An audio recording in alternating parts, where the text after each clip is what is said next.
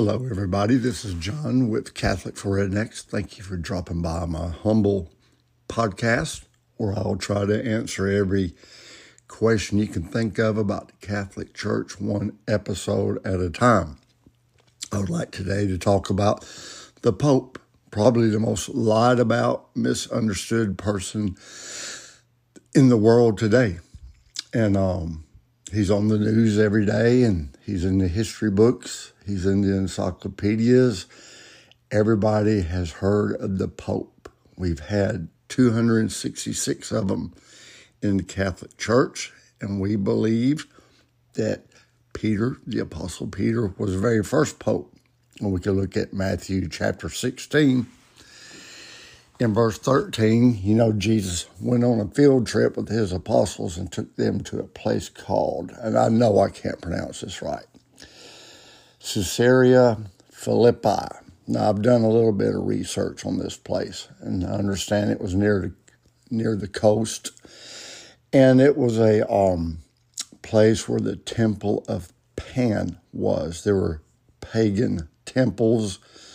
There were statues of different pagan gods. You got to remember where Israel is located between three continents. You know, you got Um, Europe and Africa and Asia, and then, you know, the Middle East kind of is like a hub, and different people with different religions and customs would travel through Israel, um, going between these three continents of Europe and uh, Africa and Asia, and there's a lot of pagan influence, you know, even out of Egypt.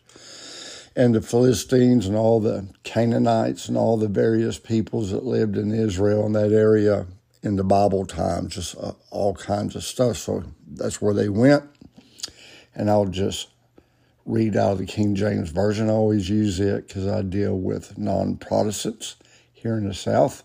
So I use the Bible that most people uh, that are not Catholic go by here in the South. So verse thirteen, when Jesus came into the region of Caesarea Philippi, he asked his disciples, saying, "Who do men say that I, the Son of Man, am?" So they said, "Some say John the Baptist, some Elijah, and others Jeremiah or one of the prophets."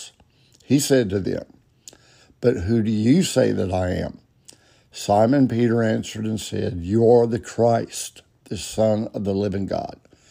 Jesus answered and said to him, "Blessed are you, Simon Bar-Jonah, for flesh and blood have not revealed this to you, but my Father who is in heaven.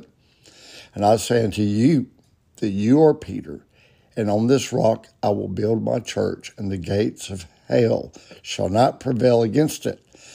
And I will give you the keys of the kingdom of heaven, and whatever you bind on the earth will be bound in heaven, and whatever you loose on earth will be loosed in heaven." Then he commanded his disciples they should tell no one that he was Jesus the Christ. Now that um, happened. And I just want to break this down in some redneck language, just real basic. You got Jesus.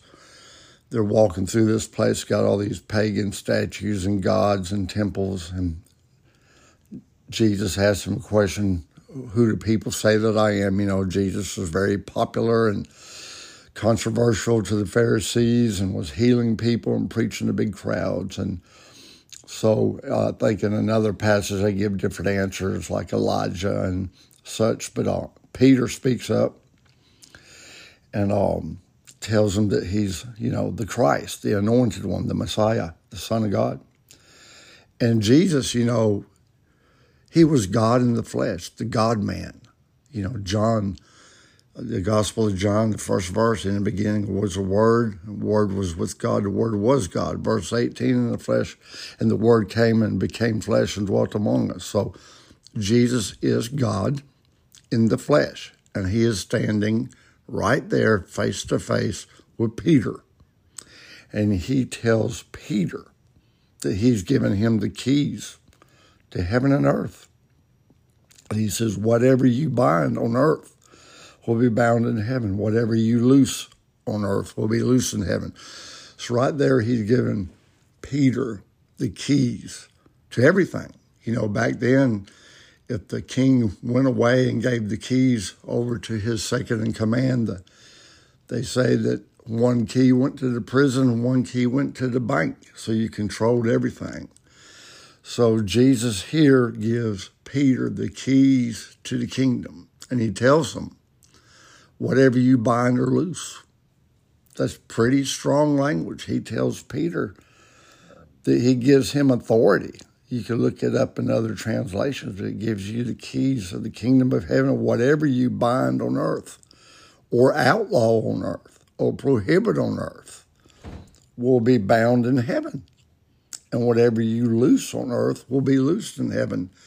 Now that is real strong because Jesus, the God-man, is telling Peter that what you outlaw on earth will be outlawed in heaven. And what you make allowable on earth will be allowable in heaven. That is very powerful. He has given Peter the authority to make laws or to loose laws, to bind or loose. That is very, very powerful language. And some would say, well, he's not talking about the Peter, about Peter, he's talking about the church. Well, same thing. How many churches were around the first Two, fifteen hundred years of Christianity, only one church. He definitely was not talking about the Baptist church here. He wasn't talking about the Episcopalian or the Assemblies of God because they were not in existence. There was only one church, and that was the Catholic church, and Peter was put in charge, and he gives the church authority to make laws, to end laws. It's very plain, and this is one of those scriptures where Uh, some of my family and my friends that are not Catholic, they say they just believe the Bible, whatever Jesus says. And then you read this passage out to them, and they choke on it. They just, they can't handle it. They start doing all these gymnastics and karate moves, these uh, dancing around. They just, you know, they don't have an answer for this. And we know by early church writings that the... Um, The early church fathers, I'm talking about the disciples of the apostles, they did a lot of writing. You can simply go do a Google search right now on your phone, um, early church writings, and hit enter and uh, go get you a nice uh, bottle of Jim Beam or Jack Daniels or a bottle of wine or about a case of beer, and sit down, and um, you'll, you won't be able to finish all those early church writings which talk about these things, that Peter was the first pope, and he did wind up in Rome and was crucified upside down because he felt unworthy to be crucified like Christ. But, you know, Peter was the first pope. The word pope means father. It means papa. If this King James Version was written in redneck, uh, the Pope would have been called Papa. So Poppy, P O P E, Pope, Father, Padre, Papa. So the Pope is simply the earthly father, the head pastor. He is the head honcho in charge of the Catholic Church. Pope Francis right now, he is the head pastor, the C E O, the five-star general. He is a monarch. He's like a king. He cannot be replaced or disposed of or fired. He is in charge. Who put him there? Jesus. All these people that do not believe in the Catholic Church, but they believe in the Bible, will boldly proclaim the scriptures that say that God sets those in authority, that God, uh, were in Hebrews, the Bible tells us in Hebrews chapter thirteen, to obey our elders, to that he has put authority in the church, and the only church, again, that ever existed from the time of Christ all the way until towards the end of the me- medieval ages was the Catholic Church, just the Catholic Church. Jesus started one church. And when he left, he put someone in charge of things here on earth, and that was Peter. We see that all through church history. Now, the Pope, he's not perfect. Peter wasn't perfect. Peter screwed up a whole bunch, but he tried. He had a big heart and a big mouth to go with his big heart, which I do too. I have a very big heart and a very big mouth. Sometimes that's a dangerous combination, but, you know, Peter sinned. Peter had flaws. Um, Peter was not perfect, and neither is the Pope. The Pope is not perfect. Um, when they say that the Pope is infallible, that does not mean what the average person would think. You know, most people would think, well, you're saying the Pope can't say anything wrong, he can't do anything wrong, he's never wrong, and you must obey him as God. No. What that is saying is the Pope will not teach contrary to the dogmas of the church. And as the Pope, now he can express an opinion and be wrong. He can uh, do certain things that are wrong, but he cannot speak with authority from the offices of Pope on a matter of dogma and, and be wrong. God won't let him.